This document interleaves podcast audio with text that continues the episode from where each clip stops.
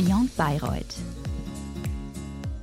Hallo und herzlich willkommen zu einer neuen Folge des Beyond Bayreuth Juda Karriere Podcasts. Heute äh, haben wir uns niemanden Geringeres eingeladen als einen sogenannten Legal Tech Pioneer.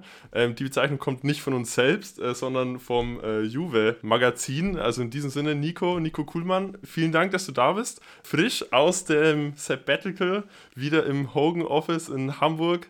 Und wir freuen uns darauf, die nächste Zeit mit dir zu verbringen und zu hören, wie es eigentlich war in dem einen oder anderen Land. Ja, vielen Dank für die Einladung. Ich freue mich sehr, dass ich hier sein darf. Cool, dann würde ich sagen, starten wir gleich äh, rein, Nico, um, um uns aufzuwärmen. Also, ähm, sorry, aber heute werden echt ein paar Fahrradanekdoten gedroppt. So wie vor einer, wie vor einer richtig, richtig äh, steilen Etappe mal kurz nochmal schnell aufwärmen, kurz ready machen, würde ich auch mal sagen. Dann fangen wir uns mit unserer Aufwärmfrage an. Also, das ist ja der Klassiker schlechthin. Und zwar, Nico, wie bist du eigentlich ähm, auf Bayreuth gekommen damals? Wieso hast du dich für die Stadt und die Uni entschieden? Und was hast du jetzt auch noch äh, im Jahr 2023 für Kontakte dahin?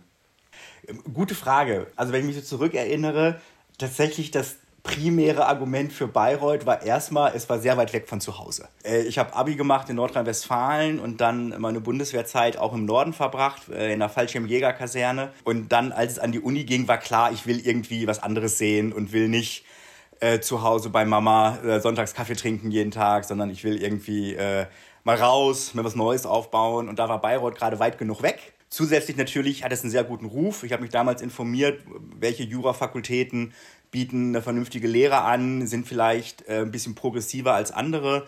Da stach Bayreuth definitiv hinaus. Und dann, ähm, auch ganz ehrlich, was ein entscheidender Faktor bei mir war, äh, war die, äh, die Preislage in Bayreuth. Also so eine Studentenwohnung in der Bayreuther Innenstadt ist halt doch günstiger als in München oder Heidelberg. Und da ich auch mein ganzes Studium mit BAföG finanziert habe, war das durchaus ein Faktor, der mit reingeflossen ist. Und wie gesagt, dieses äh, schön weit weg von zu Hause, sehr gute Lehre und auch noch bezahlbar, das war das Paket, was mich überzeugt hat. Und ich habe mich tatsächlich dann auch gar nicht mehr woanders groß beworben, sondern das war die Bewerbung und es hat glücklicherweise geklappt. Und dann bin ich freudig nach Bayreuth gezogen. Ja, Nico, herzlich willkommen auch von meiner Seite. Du hast den bezahlbaren Wohnraum in Bayreuth angesprochen. Jetzt sind nicht nur die Lebenshaltungskosten generell vielleicht günstig, sondern man hat auch sogar noch Optionen, was man nebenher machen kann. Wie sah das bei dir neben dem Studium aus? Wie hast du deine Zeit verbracht? Warst du dann nur in der BIP oder hast du da auch mal ja, die umliegenden Gegenden beziehungsweise dich in Vereinen engagiert? Auch eine sehr gute Frage. Also alle, die Jura studiert haben, wissen ja, dass es durchaus zeitintensiv ist, das Studium, und dass man die ein oder andere Stunde in der Bib oder am Schreibtisch verbringt. Ähm, ich habe aber immer versucht, mir andere Sachen anzusehen. Ich habe tatsächlich seit, ich glaube, dem dritten Semester am Lehrstuhl gearbeitet bis zum Examen. Das war einmal lehrreich, weil man auch so einen Blick bekommen hat hinter diese Lehrstuhl, Lehrschulkulisse, wie läuft es eigentlich ab an so einem Lehrstuhl und ähm, was haben die Professoren eigentlich für Probleme den ganzen Tag. Als auch natürlich, es gab ein bisschen Zusatzgeld dafür, das, äh, um das BAföG aufzufrischen, war das auch sehr willkommen. Ansonsten habe ich sehr viel Sport gemacht. Ähm, ich habe unter anderem angefangen direkt im ersten Semester mit Kickboxen. Ich hatte früher eine äh, Kickbox- und Karate-Vergangenheit als Jugendlicher und habe ich dann an der Uni fortgesetzt. Und dann war es tatsächlich so, dass nach ein oder zwei Semestern die Trainerin aufgehört hat und mir dann angeboten hat, das zu übernehmen. Ähm, und dann habe ich zusammen mit einem Freund mehrere Jahre die äh, Hochschulsportgruppe Kickboxen geleitet äh, in Bayreuth, äh, wo ich immer sehr gern zurückdenke an die Zeit. Das war zweimal die Woche, abends, sehr anstrengend, sehr viel geschwitzt, aber danach war der Kopf wieder frei. Und wenn man dann frisch geduscht war, dann war irgendwie die Welt auch wieder in Ordnung, egal wie anstrengend und deprimierend der Lerntag vorher vielleicht war. Also das, das war sehr schön, da habe ich auch sehr viel Zeit rein investiert und ansonsten natürlich das Umland auch genossen. Also wir haben damals öfters mal Klettersteige gemacht in der Fränkischen, äh, das ein oder andere Gasthaus mal erkundet und wir hatten dann kurz vorm Examen war das, glaube ich, mal eine intensivere Zeit mit der Laufgruppe. Da haben wir sehr viel Lauftraining gemacht, haben mehrfach Meisels Halbmarathon gemacht, haben dann noch für Berlin trainiert für den Marathon und hatten dann wirklich so richtig schöne Sonntage, wo wir morgens um fünf raus und dann vier, fünf Stunden irgendwo hingejoggt ähm, und dann kam irgendwie ein Freund oder eine Bekannte mit dem Auto hinterher und einer Picknickdecke und ein bisschen was zu essen und haben da dann irgendwie den restlichen Tag genossen. Also ihr hört sehr viele, sehr schöne Erinnerungen an die Studentenzeit in Bayreuth. Ja, Nico, also ähm, dafür, dass das Studium so zeitintensiv äh, war und ist, hast du ja richtig, richtig äh, coole Sachen nebenbei gemacht. Ähm, um jetzt gleich mal bei diesem zeitintensiven Lebensstil so ein bisschen zu bleiben auf dem Weg zum Volljuristen oder zur Volljuristin, ist ja nicht nur das Studium als solches sehr zeitintensiv, sondern auch das Referendariat. Da äh, fragen sich Markus und ich jetzt an der Stelle, wie es eigentlich damals bei dir aussah. Was hast du im Ref gemacht und vor allem, noch wichtiger, was äh, hast du da, daraus eigentlich für eine Erkenntnis gezogen oder was hast du daraus vielleicht Besonderes gelernt? Also mein Referendariat habe ich in Hamburg dann gemacht. Es war sehr schön, es war sehr intensiv, um direkt quasi das große Learning vorne wegzuziehen. Rückblickend würde ich sagen, ich habe mein Referendariat ein bisschen zu überoptimiert. Ähm, ich habe versucht, irgendwie aus jeder Station das Maximum rauszuholen, was oft geklappt hat, was dann aber unterm Strich auf die Lernzeit einfach ging. Und diese Erkenntnis kam dann leider relativ spät in der Tauchphase. Und dann waren die folgenden Wochen und Monate nicht die angenehmsten meines Lebens, um es freundlich zu formulieren. Also ich hatte erst ganz normal äh, Stationen bei ähm, Gericht und bei der Staatsanwaltschaft ähm, hier in Hamburg. Bei Gericht war ich am Landgericht in der Kammer für gewerblichen Rechtsschutz. Das war auch damals mein Schwerpunkt an der Uni und ist auch jetzt mein Job als Anwalt. Das war sehr schön da, ähm, auch sehr, sehr kollegial. Also das, das muss ich sagen, ich bin da als, als junger, naiver, äh, ahnungsloser Referendar mit offenen Armen äh, empfangen worden am Landgericht und bin sehr eingebunden worden und hatte auch immer das Gefühl bei Diskussionsrunden, dass die mich auf Augenhöhe wahrnehmen, obwohl ich natürlich faktisch nicht war, aber habe da versucht, meinen, meinen Beitrag zu leisten und ähm, habe tatsächlich auch relativ viele Urteile dann geschrieben zum Schluss und mehrere davon sind dann auch irgendwie eins zu eins abgesetzt worden. Äh, das ist dann ja immer, gerade nach der sehr langen Studienzeit, wo man ja immer nur so für sich schreibt und dann verschwinden diese Hausarbeiten irgendwie, sehr schön zu sehen, wenn dann mal, was man produziert hat, tatsächlich raus in die Welt kommt und eine Bedeutung hat. Und ein, ein wunderschönes Erlebnis war, ich hatte einen Fall zu einem damals sehr aktuellen Thema. Ich glaube, ich darf nicht drüber reden, darum klausuliere ich das so ein bisschen. Äh, es mag um Taxis und neumodische Angebote über Smartphones gegangen sein. Und da gab es mehrere Fälle an verschiedenen Landgerichten. Einen habe ich dann quasi das Urteil zugeschrieben. Ein paar andere Landgerichte haben es anders gesehen und es ging hoch zum BGH und irgendwann fand sich dann in der BGH-Entscheidung der wunderschöne Satz, wie das Landgericht Hamburg zu Recht erkannt hat. Äh, das war so ein, ein, ein kleiner Ritterschlag, äh, über den ich mich heute noch sehr freue. Also eine sehr schöne Station, dann Staatsanwaltschaft, auch normal, Sitzungsvertretung, Anklagen schreiben. Und dann ging es los. Ich war unter anderem am äh, Bundesverfassungsgericht in Karlsruhe als Referendar.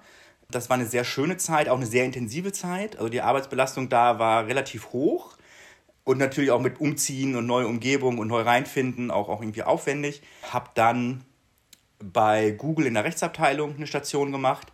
Auch super schön, auch super spannend, auch super anstrengend. War dann hier bei Hogan Lovells, äh, wo ich ja vorher schon als wissenschaftlicher Mitarbeiter tätig war, auch in der Anwaltsstation. Habe dann noch einen Klassiker gemacht hier in Hamburg äh, beim Bundesamt für Seeschifffahrt und Hydrographie in der Abteilung Gefahrenabwehr auf offener See Pirateriebekämpfung. Für die Station habe ich mich tatsächlich beworben mit meinem Staatsexamenszeugnis und meinem Bundeswehrzeugnis von damals. äh, ob das jetzt ausschlaggebend war, weiß ich nicht, aber das fand ich irgendwie sehr witzig, dass ich das alte Stück Papier nochmal gebrauchen kann da ging es dann auch ganz spannende Sachen um so Fragen äh, äh, Pirateriebekämpfung, so Präventionssachen. Welche Sicherheitsstandards müssen eigentlich Schiffe einhalten? Ähm, und wir haben dann auch hier im Hamburger Hafen äh, Schiffe kontrolliert. Das heißt, wir sind dann mit äh, Schutzhelm und Warnweste irgendwie durch den Hafen gelaufen und haben, haben versucht, äh, auf Schiffe zu kommen, wo wir hätten eigentlich nicht draufkommen sollen. Ähm, aber erfahrungsgemäß funktioniert es dann doch häufiger mal. Und das, das, das Ziel von uns war immer auf die Brücke zu kommen, ohne angehalten zu werden. Und äh, wenn wir es dann geschafft haben, war unsere Siegestanz immer, dass wir das Schiffshorn betätigen, so lange bis der Captain leicht entsetzt neben uns auf der Brücke steht und wir uns dann zu erkennen gegeben haben als Kontrolleure. Also äh, für, für, Hamburger ist das, glaube ich, auch ein, schönes Highlight gewesen. Und dann nach den Klausuren war ich äh, in unserem Büro von Hogan Lovells in San Francisco im Silicon Valley und habe da dann noch ein bisschen Auslandserfahrung äh, gesammelt und mich, mich vor Ort vernetzt und ein bisschen Kaffee trinken in Mountain View und was man dann halt so macht, wenn man vor Ort ist. Also alles, würde ich sagen, war, waren schöne Stationen, äh, habe auch jede einzelne genossen. Wenn man dann jemand ist, der versucht, einen guten Job zu machen und sich auch reinhängt, ist eben die Gefahr, dass sehr viel Zeit und Energie für die Station drauf geht und man im Endeffekt zu wenig Zeit zum Lernen hat. Und äh, das war so ein Learning, was ich hatte, dass ich vielleicht die eine oder andere Station auch eine Nummer kleiner hätte machen können und ein bisschen früher anfangen sollen, vernünftig zu lernen. Das hätte mir hinten raus geholfen. Das kann ich jetzt mit einem Lächeln sagen, weil es hat offensichtlich funktioniert, sonst würde ich jetzt nicht hier bei Hogan Lovells als Anwalt sitzen. Aber es hätte auch schief gehen können und das wäre dann sehr schade gewesen, wenn man wunderbare Stationszeugnisse hat, aber dann im Endeffekt ein schlechtes Staatsexamenszeugnis, da kann man sich auch nichts mit kaufen. Also das, das Endziel ist ein vernünftiges Staatsexamenszeugnis und wenn dann die Stationszeugnisse auch gut sind, wunderbar, aber das ist eben Priorität B. Und die Erkenntnis kam bei mir leider relativ spät, zum Glück nicht zu spät. Ja, Nico, das hört sich nach einer super coolen Referendariatszeit dann auch an. Ähm, es ist gerade das Wort Pirateriebekämpfung gefallen. Darunter können sich die Studenten wahrscheinlich gar nicht so viel vorstellen. Was an Universitäten auch immer omnipräsenter wird hingegen ist Legal Tech. Ähm, um jetzt, äh, Leo hat eingangs schon mal ja, dir einen imaginären Blumenstrauß überreicht mit deinem Titel. Ähm, was ist denn eigentlich dieses Legal Tech, Nico? das ist eine Frage, wo wir wahrscheinlich eine eigene Folge drüber aufnehmen könnten. Einfach eine Begriffsdefinition. Also, ich verstehe darunter einfach den Ansatz, digitale Technologien nutzbar zu machen, um rechtliche Bedürfnisse zu befriedigen. Was meine ich damit? Andere sprechen immer davon, die Digitalisierung des Anwalts oder die Digitalisierung der Richterschaft oder so. Das ist plakativer, da kann man sich mehr darunter vorstellen. Das erste Problem, was ich daran sehe, ist, dass man dann versucht, analoge Prozesse digital aufzusetzen.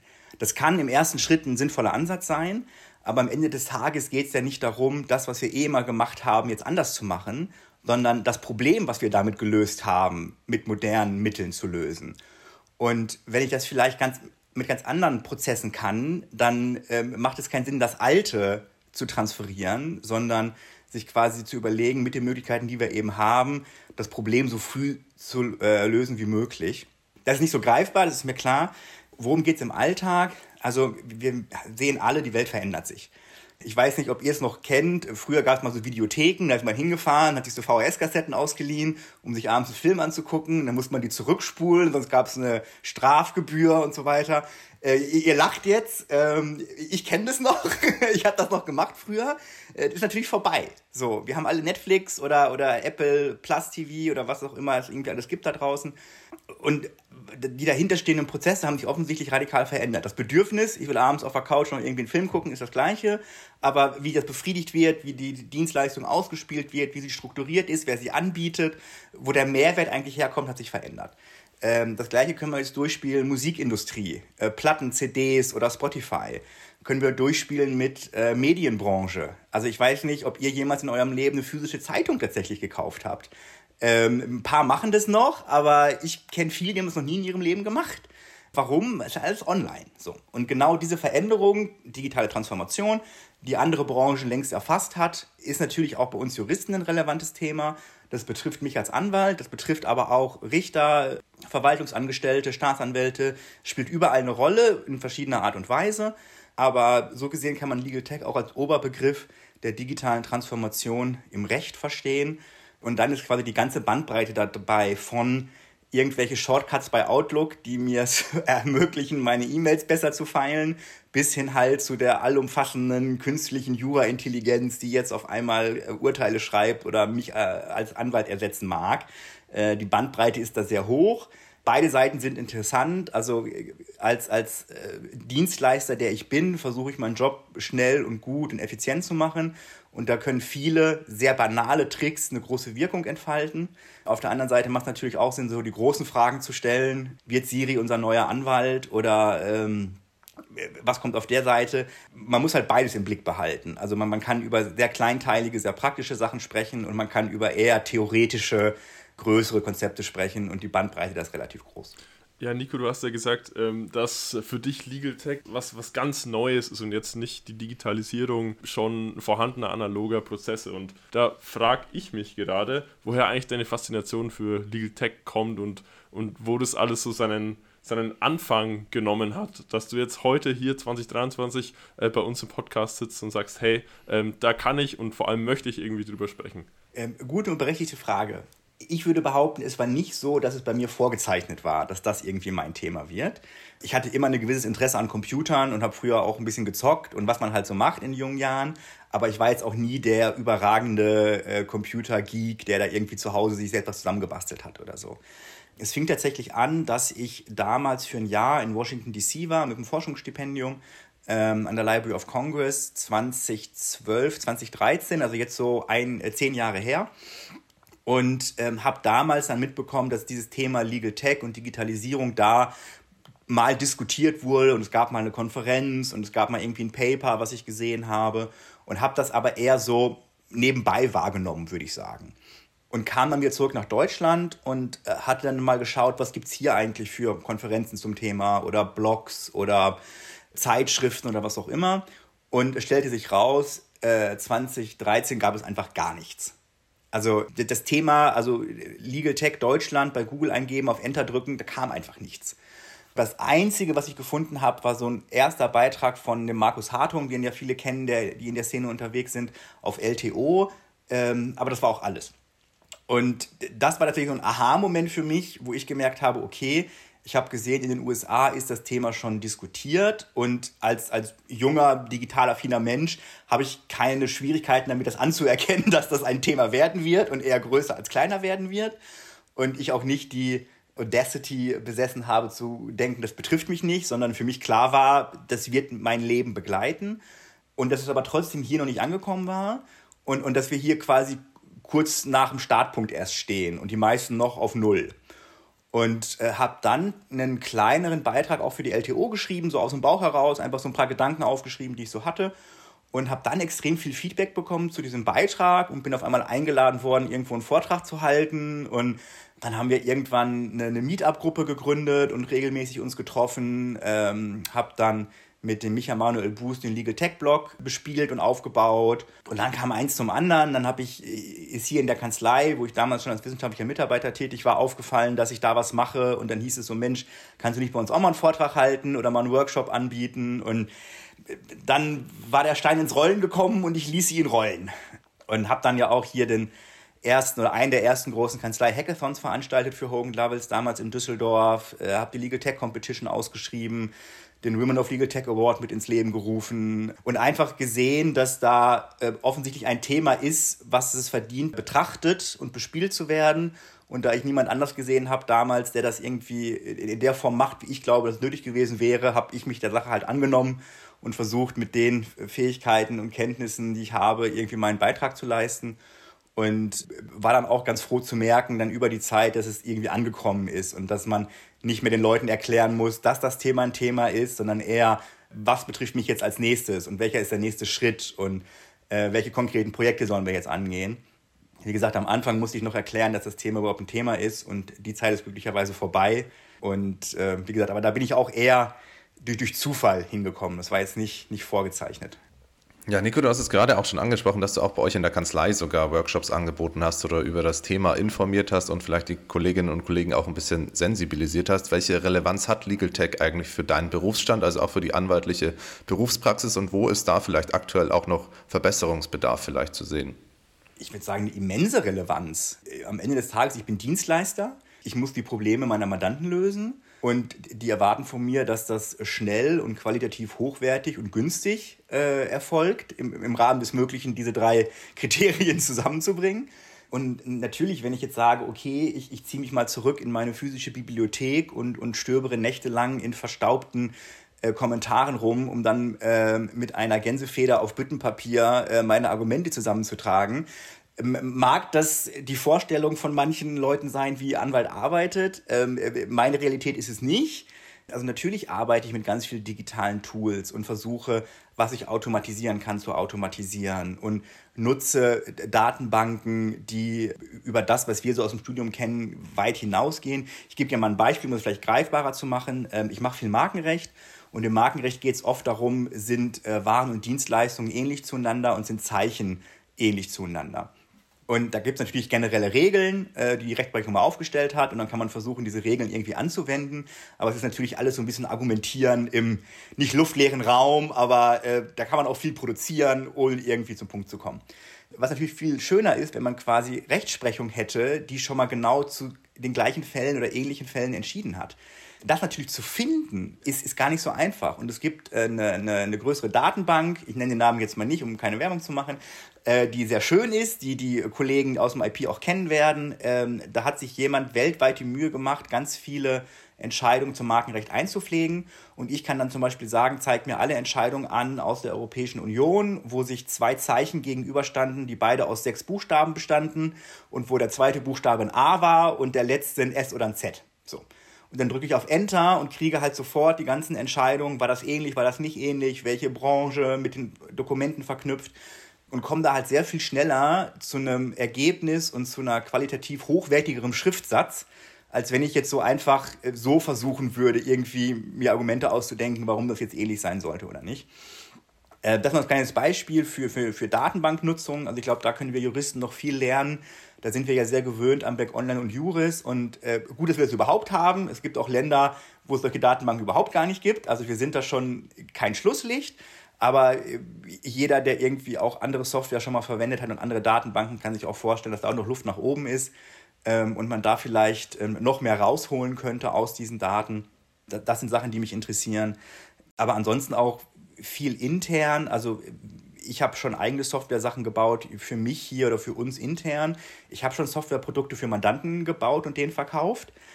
Ich hatte mal einen Mandanten, äh, größerer DAX-Konzern, der rief mich an und sagte, hier, wir haben hier ein Problem und äh, überlegen das so und so zu lösen. Und äh, die Idee war halt, so ein Memo zu schreiben, wie man das halt immer so macht als Anwalt. Und ich habe dann gesagt, das können wir gerne machen, aber lasst uns doch mal über nachdenken, ob wir das nicht digital abbilden können und interaktiv machen können um einfach eine höhere Nutzerquote zu erzielen und auch irgendwie zu tracken, wo eigentlich welche Probleme auftauchen und so. Und habe dann ein technisch gesehen relativ einfaches Tool gebaut, äh, was aber quasi den Inhalt dieses Memos abgebildet hat. Und ich habe dann immer gesagt, mein, mein anwaltlicher Job war gar nicht so unterschiedlich. Also die ersten 70 Prozent, das, das geistige Verstehen des Problems, rechtlichen Maßstab herausarbeiten, Abzweigungen definieren, ist der gleiche Job wie immer. Und jetzt habe ich es halt nicht in Word getippt und auf Drucken gedrückt, sondern ich habe es quasi digital in interaktives Tool eingegeben, was man dann eben nutzen kann. Aber das war quasi die letzten 30 Prozent. Die ersten 70 war das, was ich immer getan habe. Aber ich habe es eben umgesetzt in einer Art und Weise, die hoffentlich einen höheren Mehrwert beim Mandanten bedeutet, als ein weiteres PDF-Dokument, was irgendwo rumfliegt und keiner zur Kenntnis nimmt. Also das ist Teil meines Jobs. Und da würde ich auch sagen, das geht so in die gleiche Richtung, was ich eben meinte bei der Definition von Legal Tech ich, ich verstehe meinen Job nicht so, das zu machen, was Anwälte schon immer gemacht haben, äh, sondern ich verstehe meinen Job so, dass ich versuche, die Probleme meiner Mandanten zu lösen und zwar möglichst früh und möglichst effizient. Und wenn das bedeutet, ich, ich greife nicht zum Füllfederhalter, sondern zur Tastatur und das Endprodukt sieht vielleicht ein bisschen anders aus als das, was Generationen vor mir gemacht haben, dann ist es halt so. Wie gesagt, mein Job besteht nicht darin, die äh, Prozesse der Vorgängergeneration aufrechtzuerhalten, sondern die Bedürfnisse meiner Mandanten zu befriedigen. Stell dir mal vor, äh, du bist jetzt jemand, der sagt, hey, ich würde gerne in den, in den Nico Kuhlmann-Job reingehen und auch Tools bauen als Rechtsanwalt, auch mit Legal Tech tagtäglich was zu tun haben und das wirklich ganz gezielt, ganz schwerpunktmäßig. Wie würdest du es aus deiner Sicht machen, gerade im Studium? Wie würdest du, was sind jetzt auch vielleicht deine Tipps? Du hast schon das ein oder andere Buzzword gedroppt. Würdest du sagen, hey, wenn ich jetzt nochmal kurz vorm Examen stehe oder in der Schwerpunktphase stehe und würde gern ganz gezielt diesen Weg einschlagen, sind das Dinge, die ich unbedingt machen muss oder was sind da so vielleicht, vielleicht deine Go-To-Tipps? Ich antworte jetzt mal auf eine Art und Weise, die ihr wahrscheinlich nicht habt kommen sehen. Mein erster grundlegender Tipp ist, studiert vernünftig Jura und macht ein vernünftiges erstes Staatsexamen und dann hoffentlich ein vernünftiges zweites Staatsexamen. Das ist, wenn man später Jurist werden will, die Grundlage für alles. Und erst wenn das steht, dann kommt quasi, das war die Pflicht und danach kommt dann die Kür. Und die Kür ist digitales Mindset, äh, Legal Tech. Aber ich möchte nur vermeiden, dass jetzt Leute denken, ah, ich bin nicht so gut im Jurastudium, aber es gibt ja dieses Legal Tech, ich konzentriere mich jetzt halt auf was anderes und finde danach später dann auch schon einen Job. Das mag schon alles sein. Trotzdem, wenn ihr später Anwälte oder Richter oder was auch immer werden wollt, ist das allererste ein vernünftiges Staatsexamen. Und, und das kostet Zeit und Energie und da muss man sich reinfuchsen und das ist Prio 1. So. Nach diesem sehr spießigen, aber sehr ernst gemeinten Tipp kommt dann die Frage, was kann ich nebenbei noch machen? Und dann äh, gibt es ganz verschiedene Möglichkeiten, sich damit zu beschäftigen. Also auch auf der Ebene, was ich als erstes sagen würde, ist, es muss auch nicht jeder machen. Also ich, ich kann auch später, es gibt auch viele Jobs, wo das jetzt nicht maximal relevant ist und wo ich mich einfach treiben lassen kann, dass dann, das dann mitmachen kann, was der Rest auch macht und so. Also ich würde jetzt nicht sagen, dass jeder, der jetzt Jura studiert, zwingend 500 Stunden im Studium da rein investieren muss. Man kann es auch einfach nicht machen, wenn man keinen Bock drauf hat. Wenn man Bock drauf hat, gibt es auch verschiedene Ansätze. Also ich glaube, die erste Frage ist, man muss sich jetzt programmieren lernen. Wenn man Lust drauf hat, klar kann man machen, ist aber auch nicht zwingend. Also es gibt heutzutage richtig coole No-Code-Plattformen, wo man regelbasierte Sachen bauen kann, ähm, ohne coden können zu müssen. Das ist eine grafische Oberfläche, sehr intuitiv. Ich sage immer, wer Excel und Paint bedienen kann, kann auch diese No-Code-Plattform bedienen. Aber klar, wenn man sagt, man hat eh Bock auf sowas und hat schon irgendwie äh, drei andere Fremdsprachen drauf und möchte jetzt als vierte Fremdsprache eine Computersprache lernen, klar, kann man machen, aber ist auf keinen Fall zwingend was ich glaube, was am wichtigsten ist, gerade für die Studierenden, ist einfach diese banale Erkenntnis, das Thema ist ein Thema und dann zu gucken, wie kann ich da mitgehen und, und wie kann ich es schaffen, ein digitales Mindset aufzubauen. Was meine ich mit digitales Mindset? Was ich hier schon ein, zwei Mal angesprochen habe, eben dieses, wie kann ich die Probleme auf zeitgemäße Art und Weise lösen. Und da muss man, das glaube ich, gerade in unserem Berufsstand echt ein Problem wegkommen von diesem, oh, ich bin damals bei Oma und Opa in der Kanzlei aufgewachsen und genau das, was die machen, möchte ich später auch machen. Das ist eine schöne Vorstellung. Wenn das die Motivation fürs Studium ist, okay.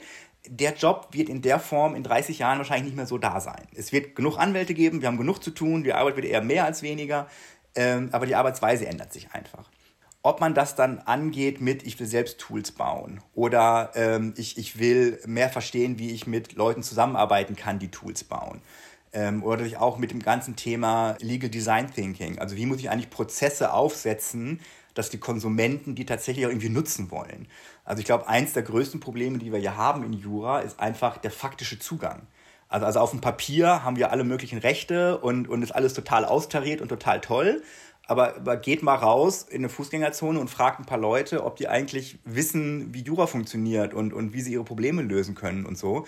Die, die, die meisten Leute gehen nie zum Anwalt. Und, und wenn wir sagen, das, was wir tun, ist wichtig und richtig und, und wir, wir sind zu Recht ein bisschen stolz auf unseren Rechtsstaat, dann muss ja unser Anspruch auch sein, dass möglichst viele Leute aktiv daran partizipieren können. Und das sind dann in der Regel nicht rechtliche Probleme im Sinne von Antragsberechtigung oder Frist oder so, das sind aber faktische Probleme. Äh, wie kann ich das anders aufsetzen, dass da Leute irgendwie mehr Bock drauf haben? äh, oder dass es einfach einfacher nutzbar ist. Ich gebe mal ein konkretes Beispiel. Viele von euch kennen vielleicht Flightwide. Äh, wenn man Flugverspätung hatte, gibt es diesen Erschädigungsanspruch nach der Europäischen Fluggastrechteverordnung. Hat ja, dafür ist ja früher niemand zum Anwalt gegangen. Und heute gibt es eben mehrere Anbieter, wo man irgendwie zwei, drei Sachen auf dem Handy eingibt und die kümmern sich um den Rest, behalten dann, glaube ich, ein Drittel ein und überweisen den Rest zurück. Das nutze ich selber auch. Also äh, ich weiß noch, ich hatte dann irgendwann mal davon gehört und dann bin ich geflogen und äh, war verspätet und ich freute mich richtig, dass ich es jetzt mal ausprobieren kann und habe das dann noch quasi beim Warten auf dem Koffer gemacht und war dann total happy, als es funktioniert hat.